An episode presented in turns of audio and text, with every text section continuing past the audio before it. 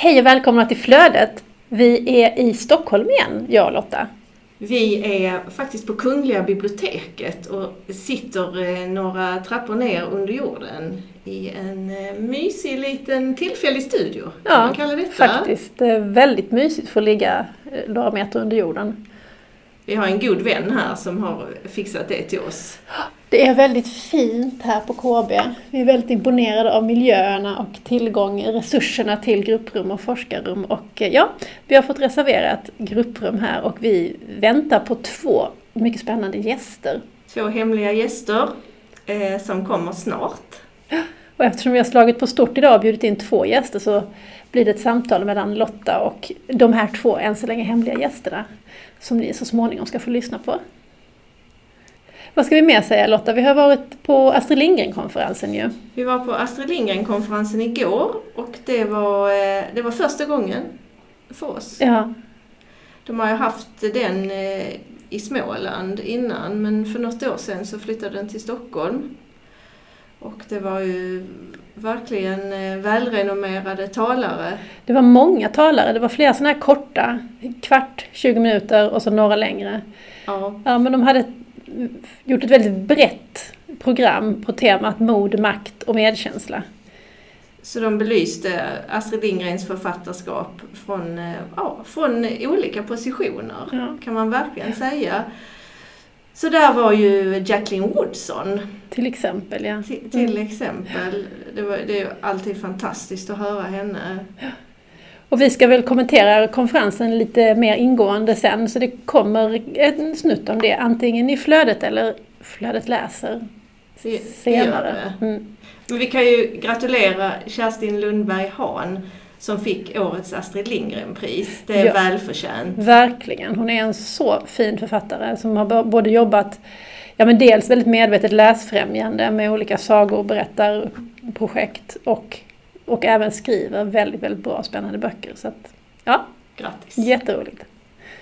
Ja, men nu så är det snart dags att gå hem på de hemliga gästerna, eller? Ja, det är det. Så spännande det ska bli.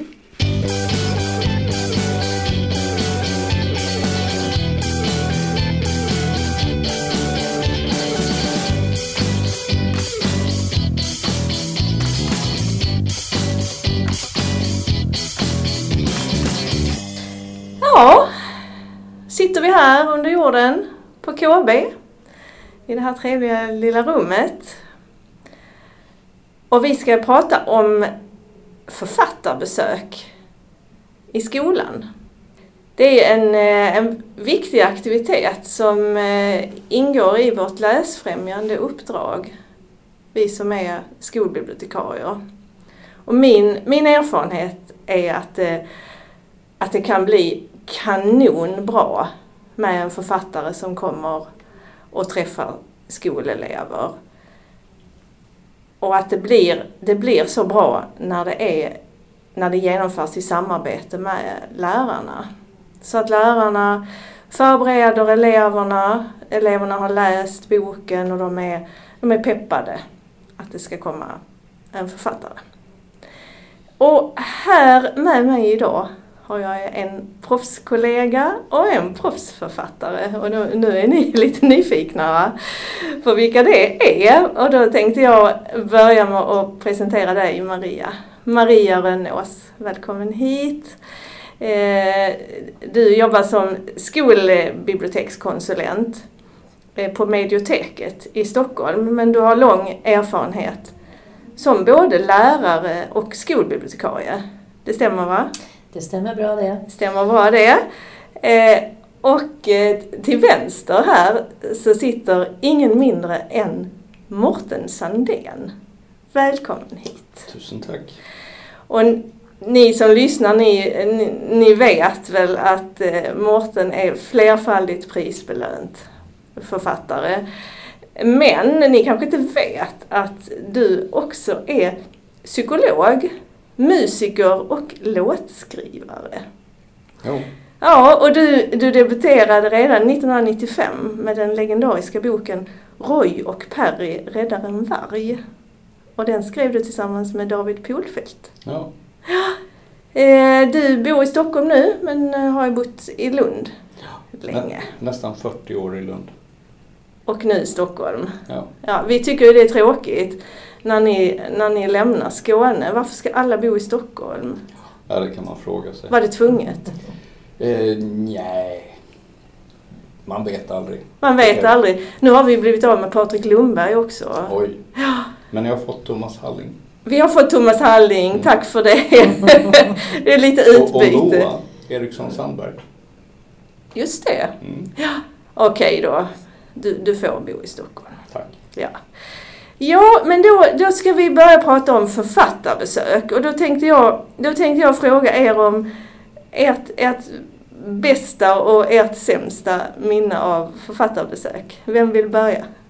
Maria, börja. Ja, jag bara vill börja med att instämma i det du började med i början. Att jag tycker att det är väldigt viktigt med författarbesök. Att det tillför läsfrämjandet väldigt mycket. Och att det ofta är något magiskt kring författare. Att många elever liksom ser det lite som idoler. I alla fall om de har en bra insikt och har läst böckerna innan och så. Så det är stora händelser på skolan, skulle jag vilja säga, när det kommer någon. Ja, ska jag börja med det? Känns det som att du är en idol när du kommer ut i skolorna, Mårten? Det beror lite på, men man får ju skriva rätt mycket autografer. Ja. Och det har ibland varit det svåra att organisera den här autografskrivandet efter författarbesöket. Mm. Det har liksom blivit lite köbildningar och lite hur man gör detta på bästa sätt och så. Så det är en del. Men jag har haft väldigt många jättebra författarbesök, måste jag säga. Men jag har haft ett som inte fungerade så bra. Ska vi börja med det dåliga? Ja, det var ett bra tag sedan och det var elever som inte riktigt hade koll på vad det skulle handla om. Så det blev kaotiskt, kan jag säga, att vi fick avbryta ett tag och sen författaren kunde så småningom knyta ihop det ändå och det blev bra i slutändan, vilket var jätteskönt för oss alla. Men kaotiskt, vad hände? Bara de krypa omkring på golvet? Eller vad? Ja, saboterade helt enkelt. De saboterade? Eleverna gjorde det. Var det i en klass? I en klass. Och läraren kunde inte, eller läraren var inte där? Eller? Läraren var där, men jag tror att det hela berodde på att de hade ingen aning om vem det här var som skulle komma. De var inte förberedda för 5 öre och det liksom... Ja, det blev inget bra för den här klassen eller den här gruppen. Och så småningom kunde vi då få styr på det. Och jag tror att det berodde på att min egen del i det här och lärarens del i det här. Att vi skulle liksom ha förberett klassen och vi skulle liksom ha gjort det på ett helt annat sätt. Men man lär sig av sina erfarenheter. Ja, men det är ju tur. Så det är tur det. Så sen har det gått bättre. Mm. Mm. Har du varit med om någon sån situation? Ja, det har jag. Men jag skulle vilja börja med att säga att den allra största delen, och jag vågar inte säga någon procent, men det är i princip alla författarbesök brukar bli lyckade. Och det handlar också om att jag träffar mest mellanstadiet och de är lätta att få igång, de är lätta att entusiasmera. Men det som har imponerat på mig genom alla år som jag har rest runt i skolor, det är ju hur många engagerade lärare det finns. Och bibliotekarier i den mån de finns. Men lärarna är ju alltid där och det är helt fantastiskt. Vad roligt att höra. Ja. Nej, men man blir imponerad över deras tålamod, deras ambitioner, deras omsorg om barnen. Så att det är en stor eloge och det vet jag att väldigt många författarkollegor instämmer i. Men när du säger det här med tålamod, där känner jag verkligen en stor beundran av er författare. För när jag har ordnat författarbesök på den högstadieskolan där jag jobbade tidigare, då var det ju 4 paralleller. Så att när det kom författare till Färdalsgården, då körde de ju 4 omgångar. Så då, 2 klasser på förmiddagen och 2 på eftermiddagen. Ja, du har ju varit på Färdalsgården. Ja, och det var kanonbra. Du var precis lika bra första gången som fjärde gången. Mm. Och visade sån respekt för eleverna och deras frågor. Mm. Hur orkar man det? Det är klart att man blir trött, men det är ju en vanesak också. Men jag tror 4, det är ju minimum på en dag. Jag har en gång haft 7 åttor på raken. 7 åttor? Ja. Nej. Men då har jag ingen aning om vad jag sa. Ja, det var fosterställning efter den dagen måste det ha varit. Ja. Och det gör jag nog inte om, tror jag. Nej. men 4 klasser går bra. Och egentligen, ur författarens synpunkt så är ju stunden i klassrummet är ju inga problem för det mesta, utan det är ju det som är roligt. Det är allting runt omkring. Man är borta från sin familj, man reser långt och bor på hotell och sånt där. Det är ju det som kan vara jobbigt. Men stunden i klassrummet, det är ju nästan alltid, den är alltid givande. Och för mig i alla fall så är det nästan alltid rolig. Jag går ju ofta ut med ett leende på läpparna. Liksom. Vad härligt. 11-åringar är ju de roligaste människor som finns. Ja, de är kul. Mm. Alltså det tänker inte vi på. Allt det där, liksom att ni ska resa iväg och bo i någon hård säng och äta någon konstig frukost och så. Det tänker inte vi på. Nej. Och det, man vänjer sig vid det också. Men det var mycket det som gjorde att jag minskade ner på resandet. För att jag inte varit ute så mycket de senaste åren. Jag har precis varit ute igen nu i höst. Men det var ju att jag har egna barn som jag gärna träffar då och då. Ja. Ganska små barn. Så att jag tycker att det brukar vara väl förberett på en glidande skala. Liksom. Men lärarna gör ju ett viktigt jobb. Och vi kanske ska komma in på det senare. Ja. Men jag tänkte på det här med bästa och sämsta. Ja. De bästa är ju alltid. Får man önska sig en skola så önskar man sig en skola med ett skolbibliotek bemannat.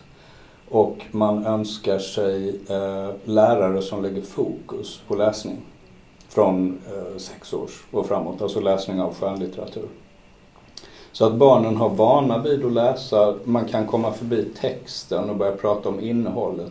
Man kan till och med prata lite grann om gestaltning och litterära konventioner och sådär.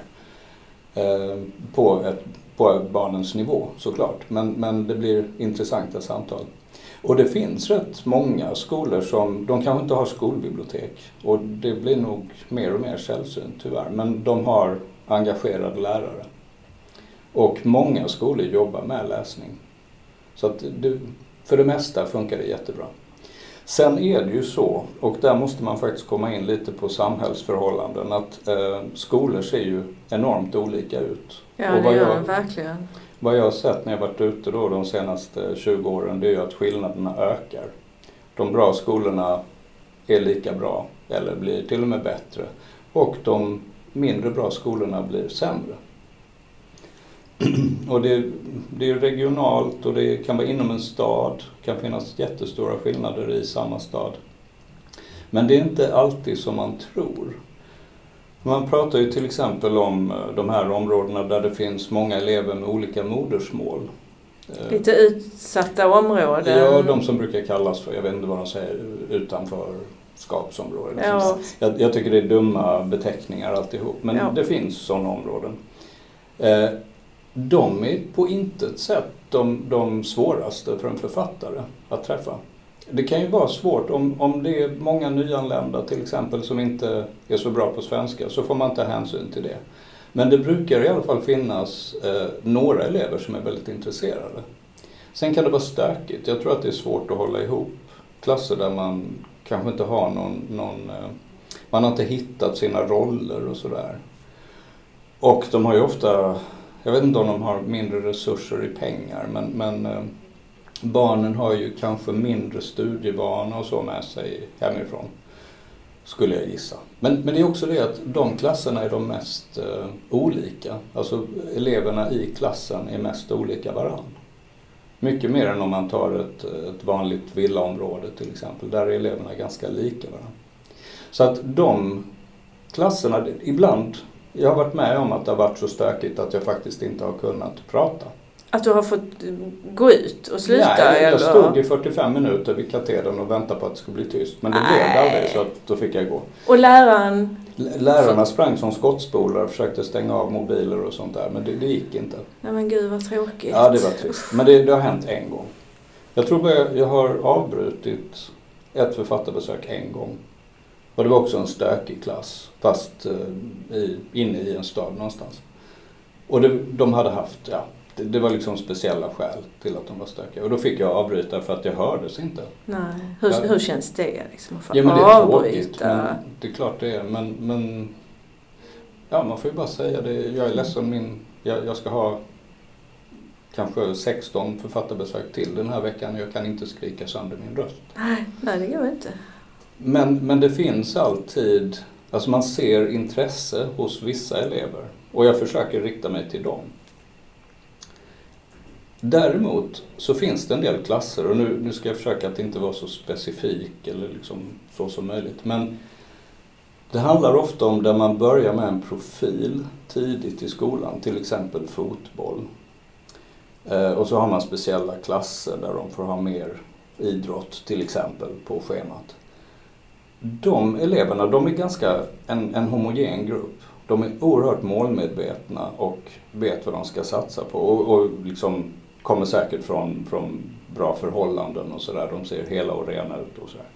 Men de är fullkomligt ointresserade av böcker. Mm-hmm. De kan alltså inte, det är lugnt och tyst och jag kan förklara hur mycket jag vill, men de kan inte förstå hur någon kan vara så dum i huvudet att de läser en bok och ännu mindre skriver en bok. Aha. Utan allt de vill är att då bli bra på det här som de har som profil och tjäna massor med pengar och köpa en jättestor bil och ett jättestort hus med pool och så vidare.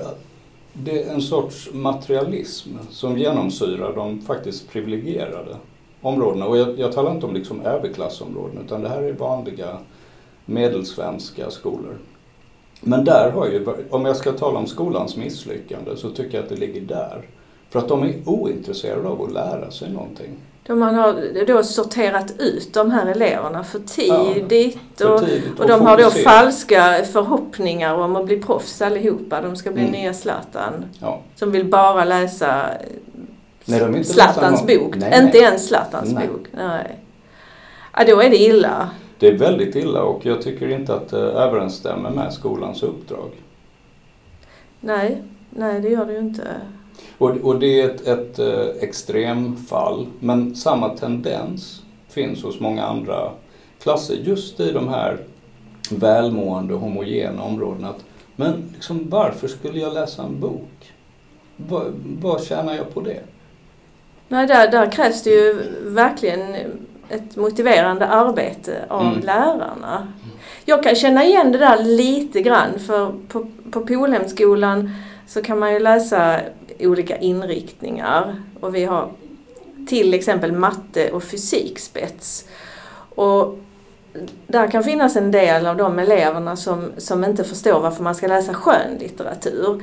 Men det har vi ju löst genom att sätta ihop bokpaket där det finns både biografier, det finns skönlitteratur, det finns faktaböcker. Alltså en del faktaböcker är ju som skönlitteratur. Ulf Ellerviks böcker till exempel. Ja, det finns en massa andra så lite populärvetenskapliga böcker. Och då är det lättare att motivera de här eleverna som är för smarta de är för intelligenta och för smarta för att förstå varför man ska läsa påhittade berättelser. Mm. Men det är inte riktigt det som du pratar om ju.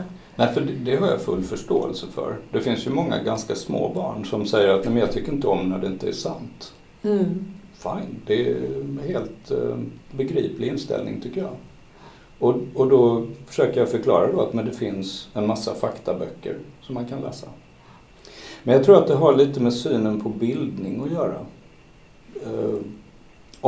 Om man renodlar sig, om det blir för instrumentellt, man ska liksom bara uppnå ett mål och komma ut och få ett jobb, så är det väldigt mycket man missar under sin skolgång. Ja, det gör man. Och det handlar om högskolan också. Ja. Vi lyssnade på rektorn för Handelshögskolan igår på Astrid Lindgren-konferensen, och där ingår ju läsning av skönlitteratur. Mm. Det är fantastiskt. Ja. De fattar det. Och jag tycker att det Det där, det måste breddas åt båda håll. För att jag är ju en utpräglad humanist som undviker matte så långt det går. Liksom även naturvetenskap. Men jag är oerhört tacksam för att jag har varit tvungen att läsa biologi, fysik, kemi. Åtminstone upp ett par årskurser in på gymnasiet. Trots att jag var mest intresserad av språk och historia och sådär. Det är viktigt att skolan tar sitt ansvar för att ge alla barn en välavvägd erfarenhet inom alla områden av livet och kunskapen. Ja, vi behöver ju en grund att stå på för att kunna fatta vettiga beslut. Vad säger du, Maria? Jag tänker det också, att det finns ju också faktaboksförfattare som gör besök och så, att man breddar liksom den repertoar av författare som man bjuder in. Och jag tänker det är också väldigt viktigt när man tänker över sin målgrupp som man har i skolan. Vilka författare man faktiskt vill att de ska få möta. Och jag har ju haft väldigt lyckade sådana författarbesök som har passat de elever jag har jobbat med. Jag har ju då jobbat ifrån skolbibliotekets horisont som har blivit väldigt, väldigt bra. Och då har de ju läst åtminstone någon bok av den här författaren och gärna flera böcker, och man också då kan ställa frågor utifrån innehållet i böckerna. Tycker jag ger väldigt mycket. Det ger mycket också att man får veta om en författares vardag och vad det innebär att skriva. För många har ju författardrömmar också. Ja. Ska man inte glömma bort, och det är ju spännande att få de här mötena då, tycker jag. Så att... Men det är kanske ett tips till alla fantastiska lärare som finns, att glöm inte bort att det finns fackböcker för barn och faktaböcker. För jag vet när jag var engagerad i Författarcentrum som då bokar skolbesök, så hade vi en kampanj just för att få ut fackboksförfattare i grundskolan. Och det var väldigt trögt. De flesta bokade en skönlitterär författare ändå, trots att den här, jag tror till och med det var lite billigare och sånt där. Vi underlättade i alla fall för skolorna att boka.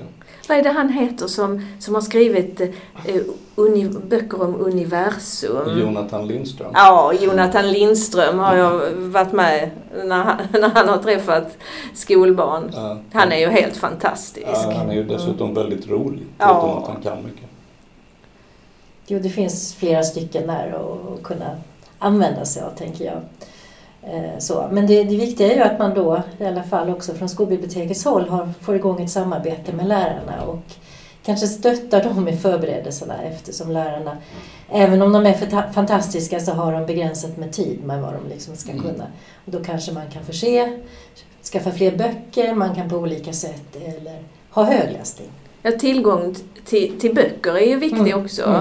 I Lund har vi ju en skolbibliotekscentral där man kan låna in klassuppsättningar och gruppuppsättningar, så att verkligen alla och det har barn. Vi ju i Stockholm också, plus att vi har det här läsning pågår-projektet med, i samarbete med Författarcentrum med subventionerade författarbesök, och då har vi liksom då har vi en garanti på att man åtminstone får 10 stycken av de här böckerna av den författare man ska då få möta på besöket, så att man kan lättare förbereda eleverna. Men har ni någon slags kulturgaranti i Stockholm att ni bestämmer att alla elever i en viss årskurs ska få ett författarbesök?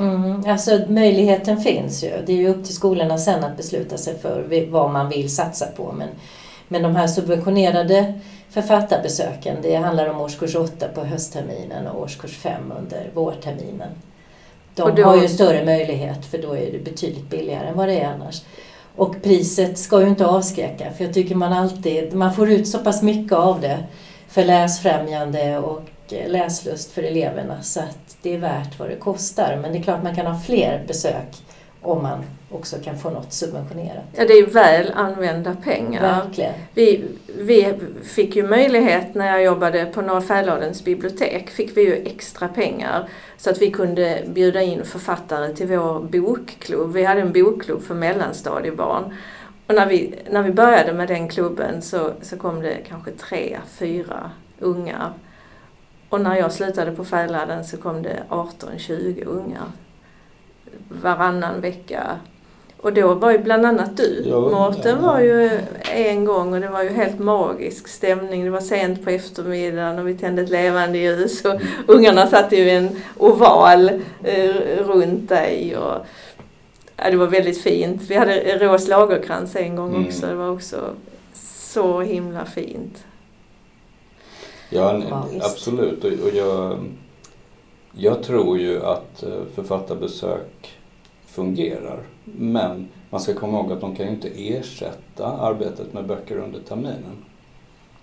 De kan vara en, vad ska man säga, någon sorts... Ett mål kanske. Ja, en kulmen på en process. Liksom.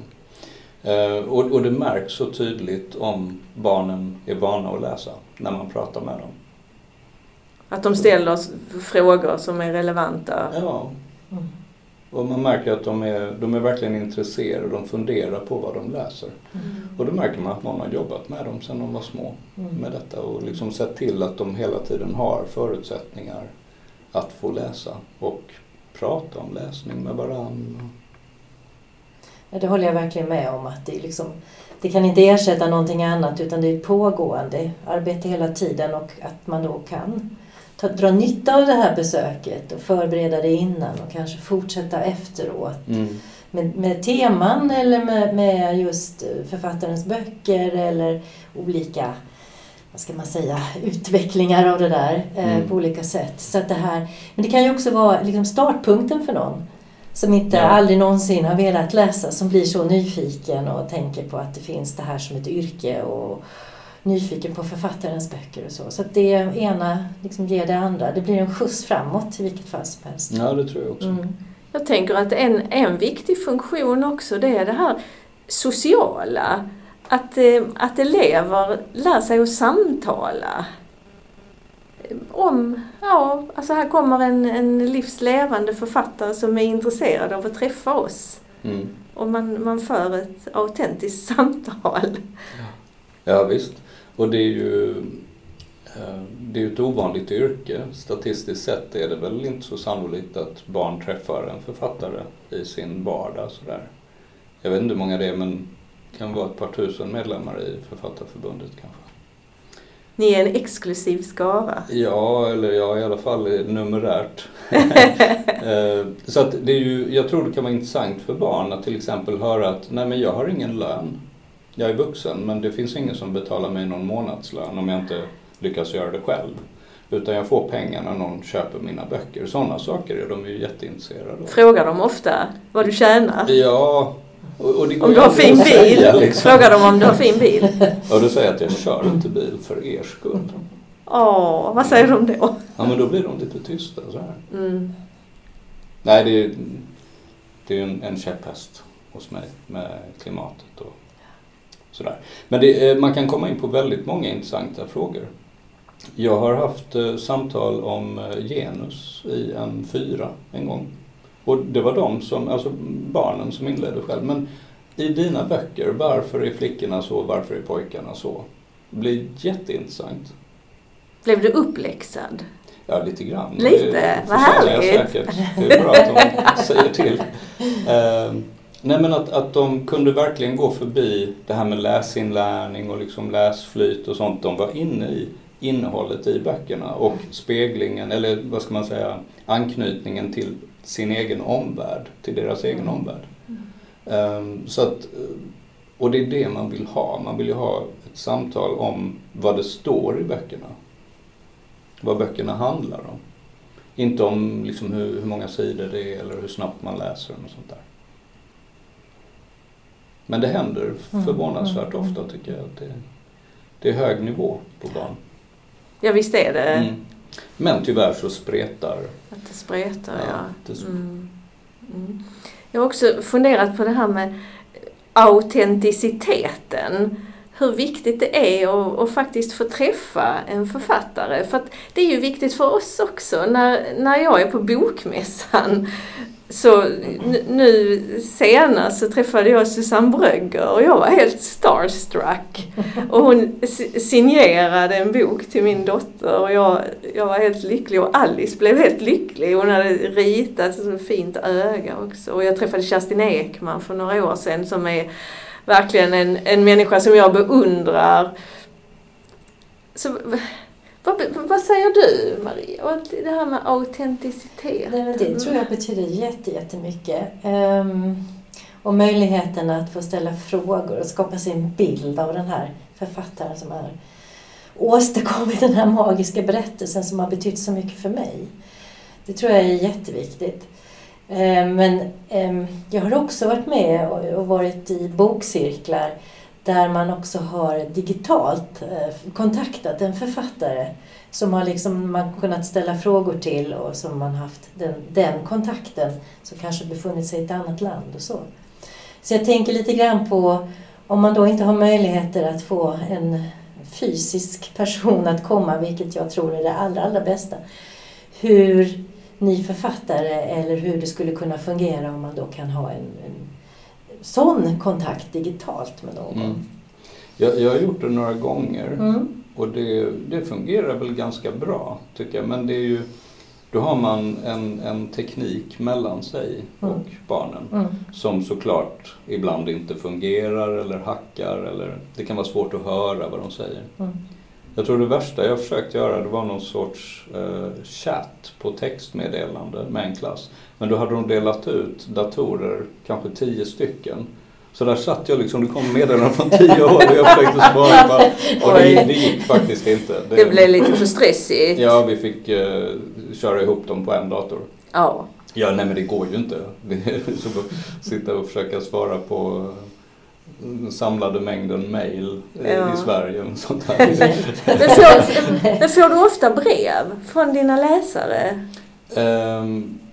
Det var nog mer för, alltså på den tiden barn skrev pappersbrev.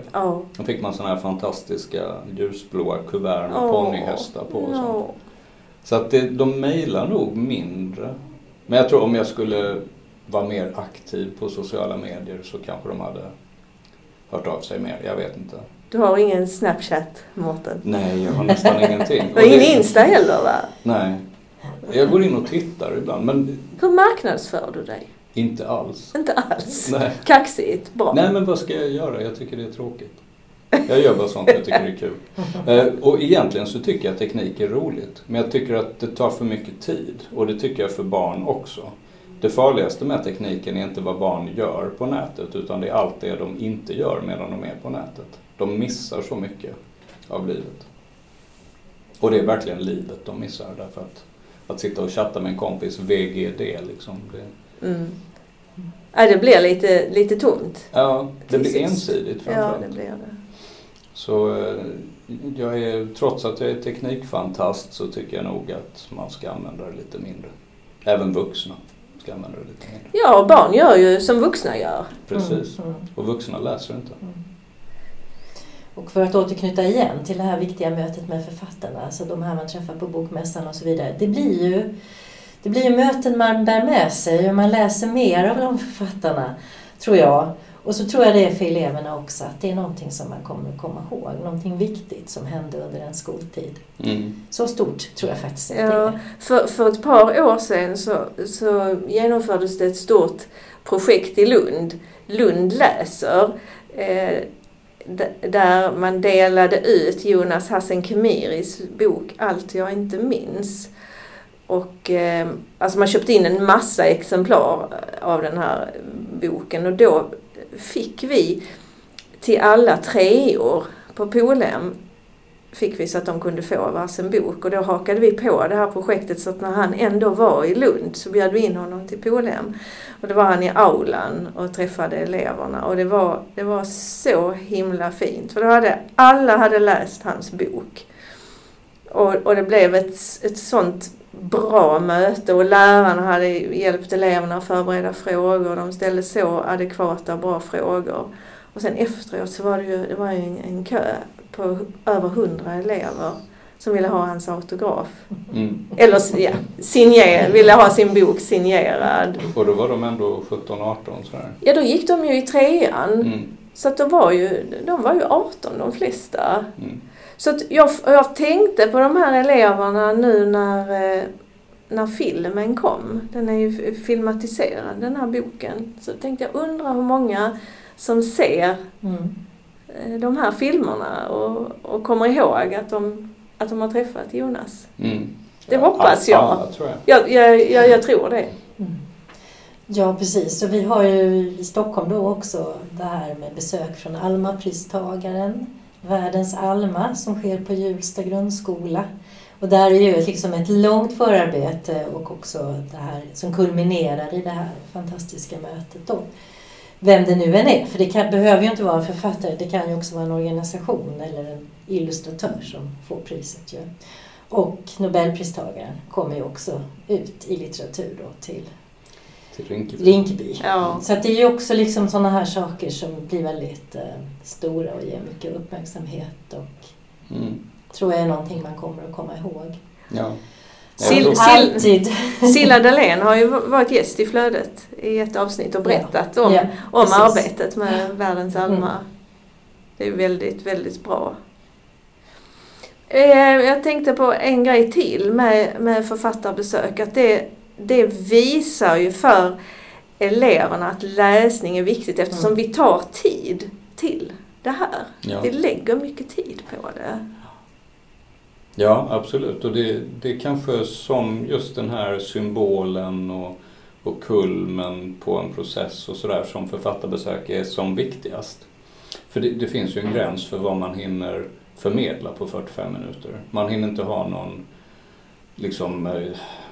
någon särskilt ambitiös pedagogisk verksamhet.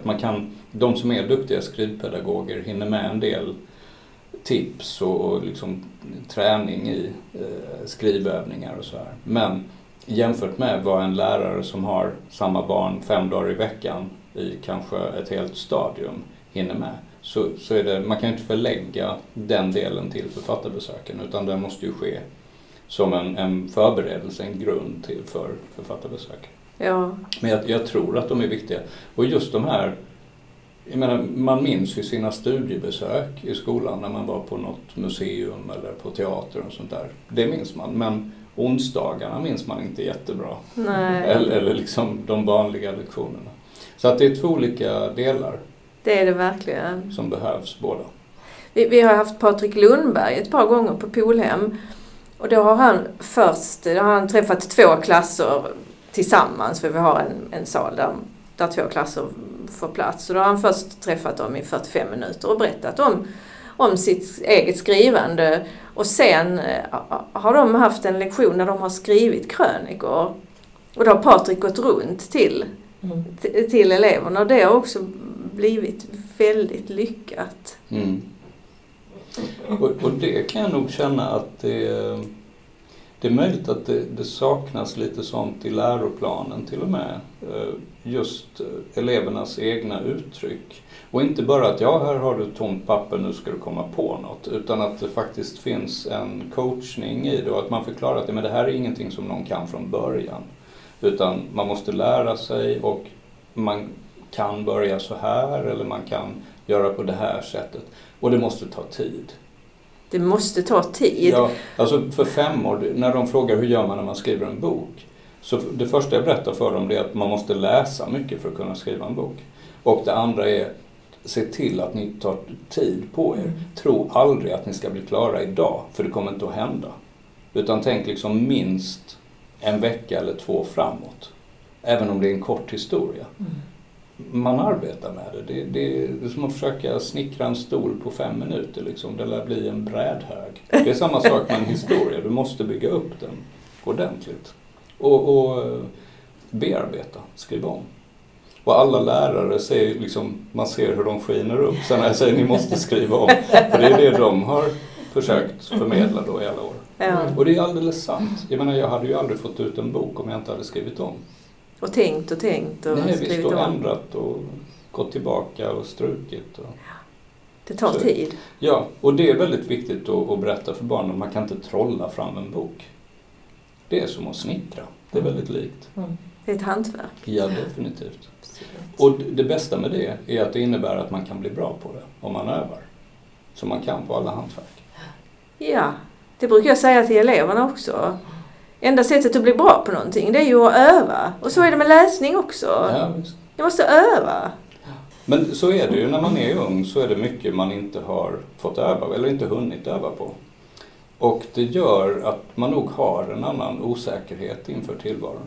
Och jag tycker det är viktigt att förmedla det här, att man kan faktiskt bli bra på saker och det känns väldigt skönt. Det känns skönt att slippa oroa sig för om man klarar det. Sen kan det ju gå fel ändå, men man vet att då kan man rätta till det. Och det där tror jag är, framförallt för de som vill skriva böcker, så är det väldigt nyttigt att få höra. Men jag tror att man kan överflytta den kunskapen till vilket fält som helst. Att, det här är ingenting som någon kan från början, men man kan lära sig. Och det finns regler för hur man lär sig. Det finns viktiga saker som man måste ta i rätt ordning. Ja, det var kloka ord. Ja, ni är ganska självklara. Ja, men det är ändå... Ja. Nej, men jag tänker också, som vi pratade om lite tidigare, att det här att man väljer författare lite grann med omsorg. För de elever man har och det man kanske arbetar med just nu. Mm. Att man kan få olika saker av olika författare. Ja. Mm. Att man har lite, jag menar, man kan ha, någon är bra på det här med skrivande som du tog upp. Mm. Någon kanske berättar just om en typ av böcker som är väldigt populära just nu. Mm. Faktaboksförfattare och så vidare. Eller varför inte ha författare som talar andra språk eller som är flerspråkiga vid tillfällen också. Och då liksom kan man ju utveckla det och få in fler perspektiv, tänker jag, i skolans olika ämnen och så också. Och för flerspråkiga elever att känna igen sig och så vidare. Det finns mycket där att tänka kring och jobba vidare kring, tänker jag.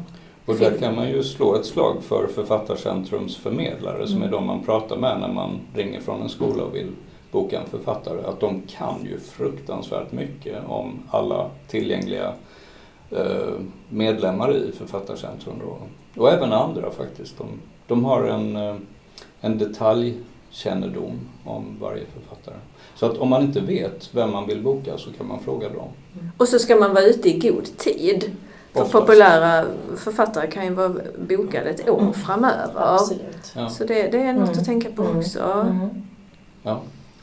Ja, hörni, då tänkte jag bara fråga er om ni har något boktips eller läser ni något bra just nu? Ja, en författare som jag läste nyligen, en ungdomsbok, var ju Doften av ett hem. Ja, men den har jag också läst. Och den är ju prisbelöpt, men jag blev så berörd av den. Jag tyckte det var en fantastisk bok. Sue Hitchcock heter författaren, va? Nej. Bonnie Sue Hitchcock. Ja. Jag grät faktiskt när jag läste den. Ja, det är mitt tips. Läs den. Jag tyckte den var fantastisk. Mårten? Oj.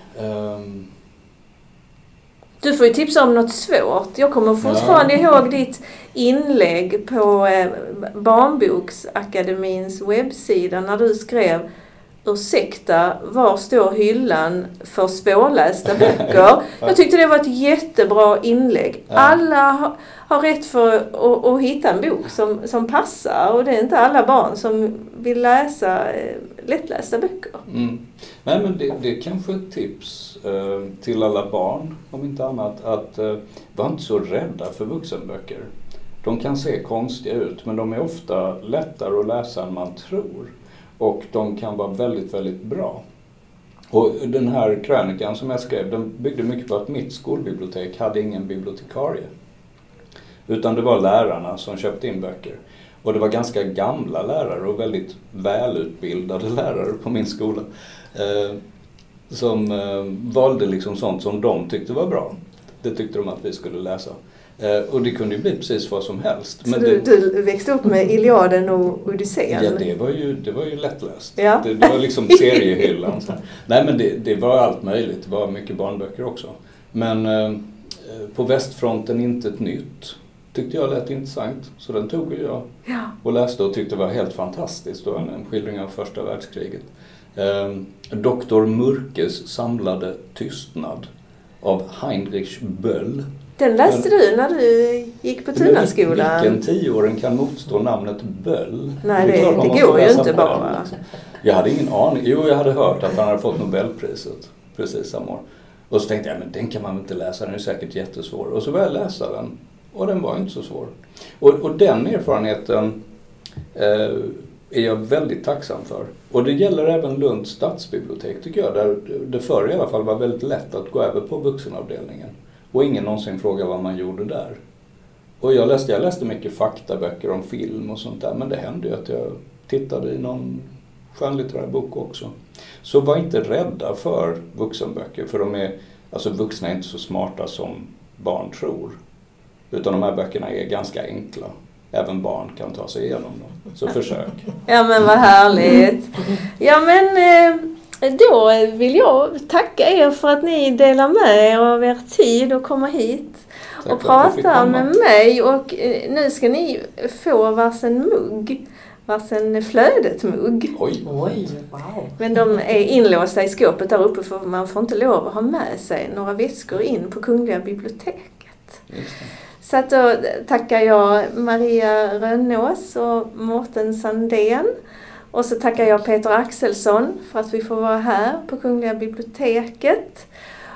Och så ska jag tacka rektor Torbjörn för vår jingel. Och så vill jag tacka dig Klara, för du sitter ju faktiskt här i rummet. Nu får du säga något. Ja, men då tackar jag dig Lotta. Mycket väl genomfört samtal. Tack. Ha det bra hörni. Hej då. Hej då. Hej då.